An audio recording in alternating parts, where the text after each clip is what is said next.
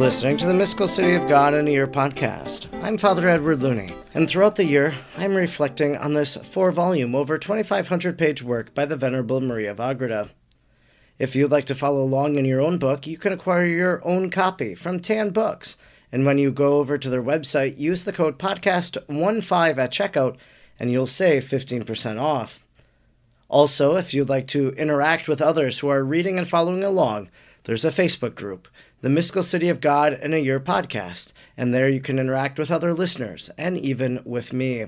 Today is day 64, and we are reading from Book 2, Chapter 10, paragraphs 553 to 562. Chapter 10 of the Virtue of Justice as Practiced by Most Holy Mary. 553. The great virtue of justice is most necessary for the exercise of the love of God and man and therefore also for all human conversation and intercourse. It is a habit by which the will is urged to give to each one that belongs to him, and its object matter is the just and equitable dealing which must be observed toward God. And as there are many occasions in which man can exercise or violate this equity, and in so many different ways, the range of application of this virtue is very wide and diffused, and there are many different species or kinds of justice in as far as it concerns the public and common good, it is called legal justice. In so far as it influences all the other virtues, it is called a general virtue, although it does not partake of the nature of the rest. In so far, however, as justice is employed for one determined object, and by individuals to preserve the rights of each, it is called particular or special justice. The virtue in all its parts or kinds the Empress of Heaven exercised toward the creature in an eminent degree, for she alone knew by her greater enlightenment all its obligations and comprehended them perfectly. Although this virtue does not directly have anything to do with the natural passions, as is the case with fortitude and temperance, yet in many instances, precisely on account of the failure to moderate and regulate the passions, justice toward the neighbor is set aside. This happens with those who, out of disorderly covetousness or lust, usurp what does not belong to them. But as in the Most Holy Mary, there were no disorderly passions, nor any ignorance of proper measure to be maintained according to justice. She fulfilled all justice toward each person, and showed the way of justice to all who were privileged to hear from her mouth the words and doctrine of eternal life. As far as legal justice is concerned, she not only observed it to the letter by obeying the common laws, as she did in the purification and other prescriptions of the old law, although on account of being the queen and free from sin, she was exempt from them.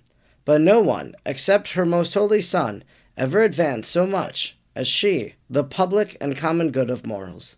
For toward this end she directed all her virtues and operations, earning thereby the divine mercy for mankind, and benefiting her neighbor in many other ways. 555.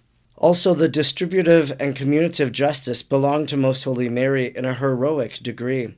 Distributive justice regulates the distribution of the common goods to individual persons. This justice Her Highness observed in many affairs, which were left to her authority and management in the primitive church, as for instance in the distribution of the common property of the sustenance and other necessities of each person. Although she never distributed money, for that she never handled, Yet she gave her orders and at other times her counsel for its just application. On these and similar occasions, she always acted up to strict equity and justice, according to the necessities and the circumstances of each one's condition. The same she also observed in the distribution of offices and ministerial dignities among the apostles and the first children of the church in their meetings and assemblies. All these things this most wise teacher ordered and arranged with perfect equity, for besides her ordinary knowledge and insight into the dispositions of each of her subjects, she made use of prayer and of the divine enlightenment.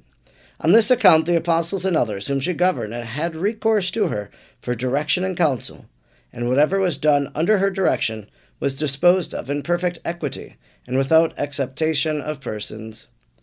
556.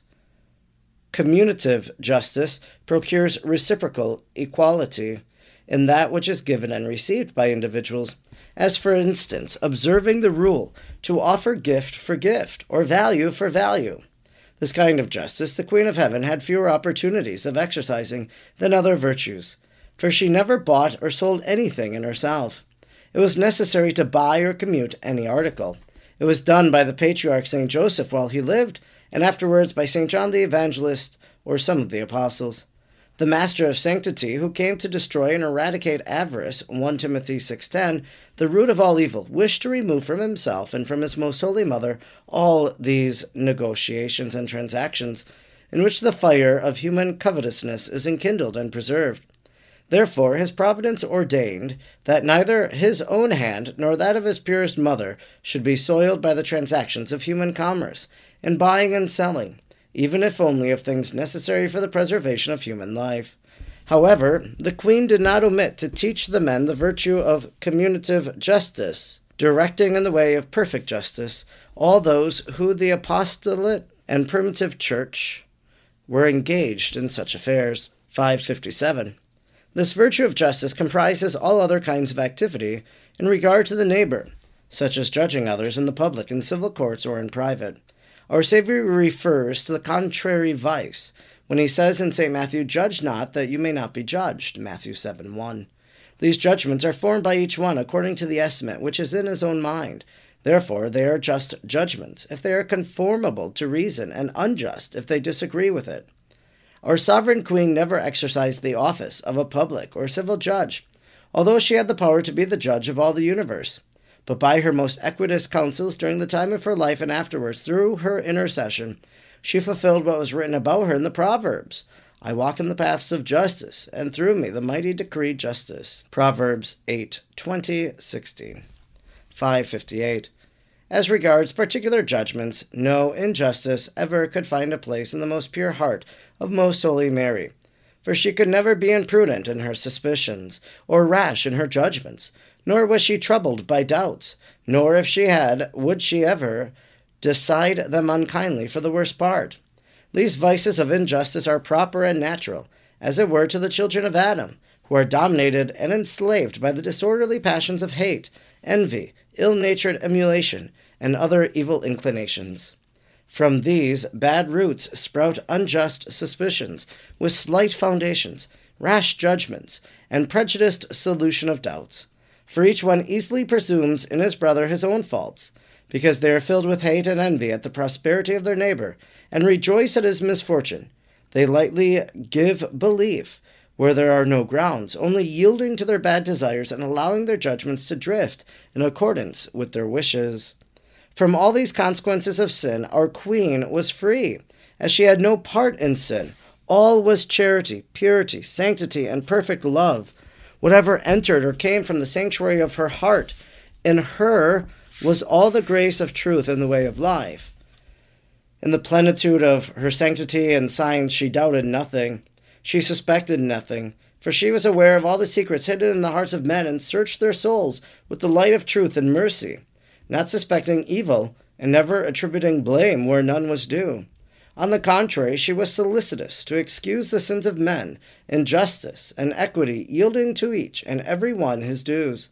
His most earnest desire was to fill all men with the sweetness and the graciousness of her virtues. 559. In the two different kinds of commutative and distributive justice, there are contained many other kinds or species of virtues. But I will only refer to them insofar as to say that all of them, both as habits and as acts, were possessed by the most holy Mary in the highest and most excellent degree. Some of these virtues are related to justice because they are exercised in our intercourse with our neighbor and partake to a certain extent, though not in all their bearings, of the nature of justice, either because we are unable to pay fully what we owe, or because if we were able, the debt or obligation is not so strict as that which is incurred, or commutative or distributive justice. I will not enter upon a full explanation of these virtues, since they are various and numerous. But in order not to pass them over entirely, I will give a short summary, so as to show how our sovereign and most high princess was adorned with all of them. 560. It is a just obligation to give worship and reverence to those who are placed above us, according to the greatness of their excellence and their dignity, and according to the benefits which we receive at their hands. There is also our obligation and the reverence which we owe them, although no return on our part can equal the benefit or the dignity. The first virtue of this kind is that of religion, by which we give to God due worship and reverence. Though his magnificence and his gifts exceed inf- infinitely all that will ever be able to return in thanks or praise. Among the moral virtues, this one is the most noble on account of its object, namely the worship of God and its subject matter, is as extensive as there are ways and means of directly praising and reverencing God. In this virtue of religion are comprehended all the interior acts of prayer, contemplation, and devotion, with all their parts, conditions, causes, effects, and purposes.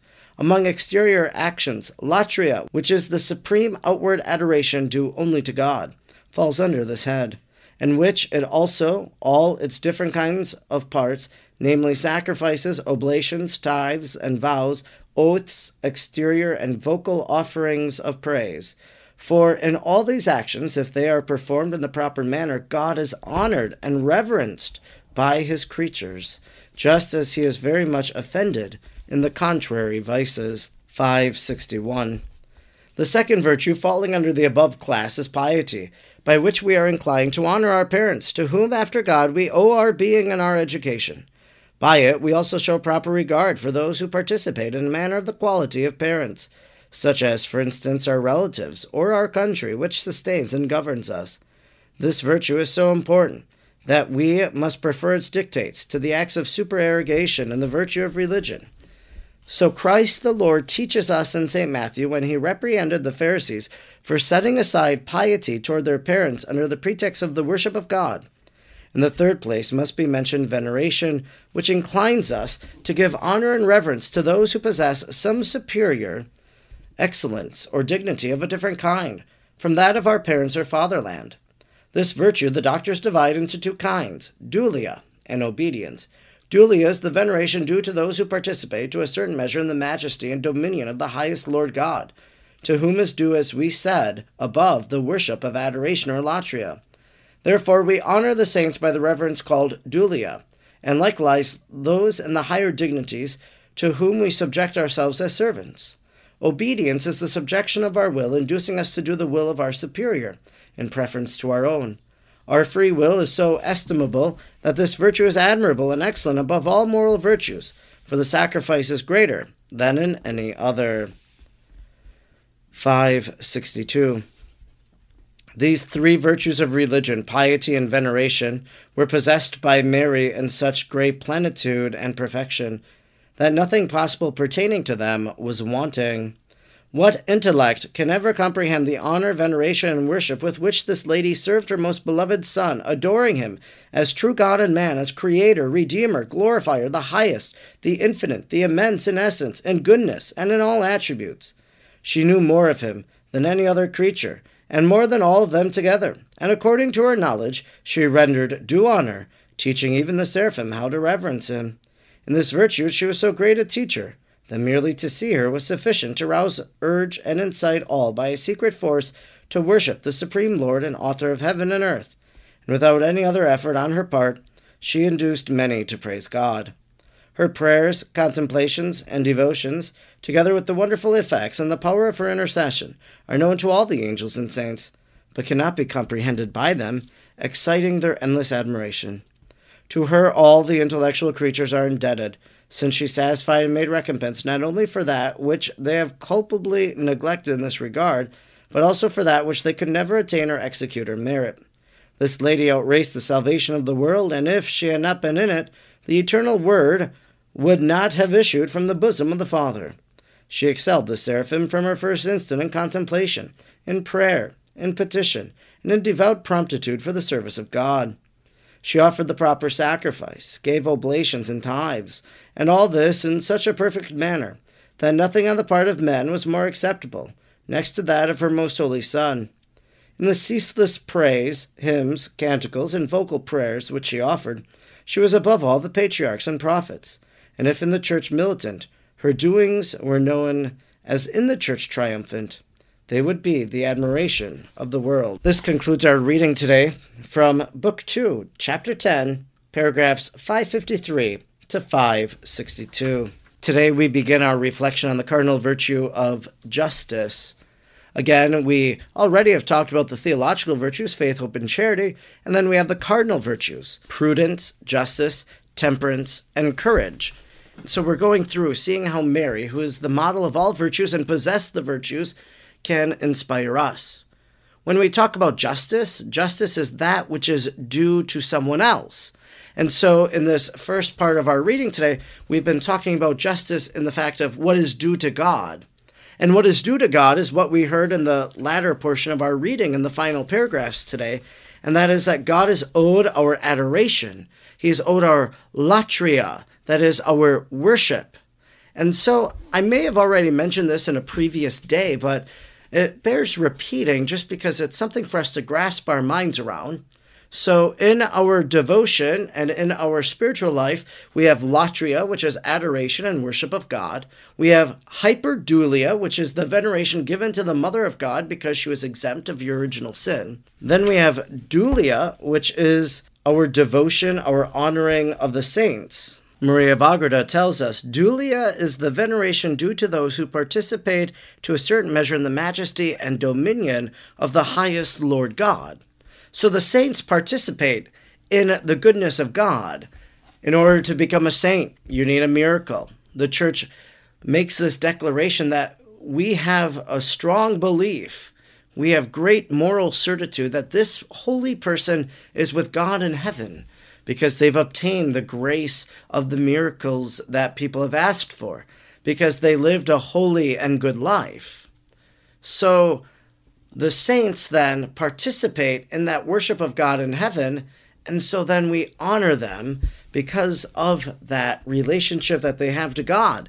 Because, of course, their relationship in heaven is different right now than our relationship with God as we're here on earth. Now, there are some other uh, types of devotion, and one of them is protodulia. So that's really devotion to St. Joseph, saying that we know that the Blessed Mother is hyperdulia, and St. Joseph, because of his relationship to the Savior, has a special role.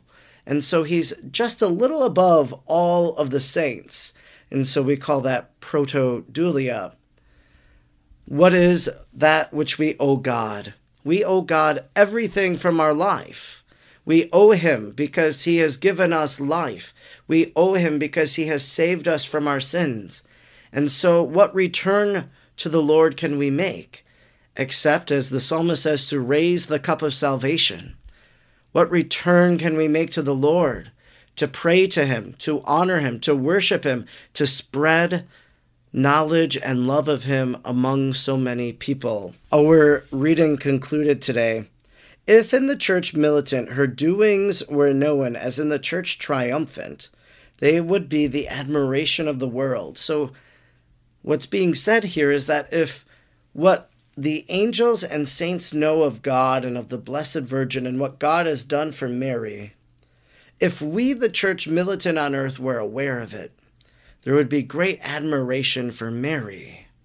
People wouldn't disparage her or dishonor her they wouldn't ignore her, but they would have a great love for the Blessed Mother.